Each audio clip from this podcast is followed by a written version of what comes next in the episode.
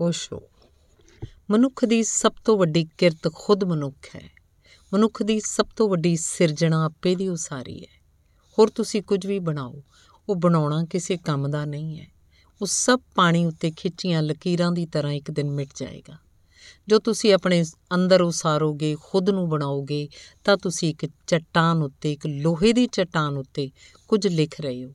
ਜਿਸ ਤੇ ਕਿ ਨਿਸ਼ਾਨ ਕਦੇ ਮਿਟਦੇ ਨਹੀਂ, ਜੋ ਕਿ ਅਮਿਟ ਰੂਪ ਨਾਲ ਤੁਹਾਡੇ ਨਾਲ ਹੋਏਗਾ। ਸੋ ਆਪਣੇ ਜੀਵਨ ਦੇ ਬਾਬਤ ਇਹ ਵਿਚਾਰ ਕਰੋ ਕਿ ਤੁਸੀਂ ਇੱਕ ਲੱਕੜ ਦਾ ਟੁਕੜਾ ਤਾਂ ਨਹੀਂ ਹੋ, ਜੋ ਨਦੀ 'ਚ ਵਹਿ ਰਿਹਾ ਹੈ।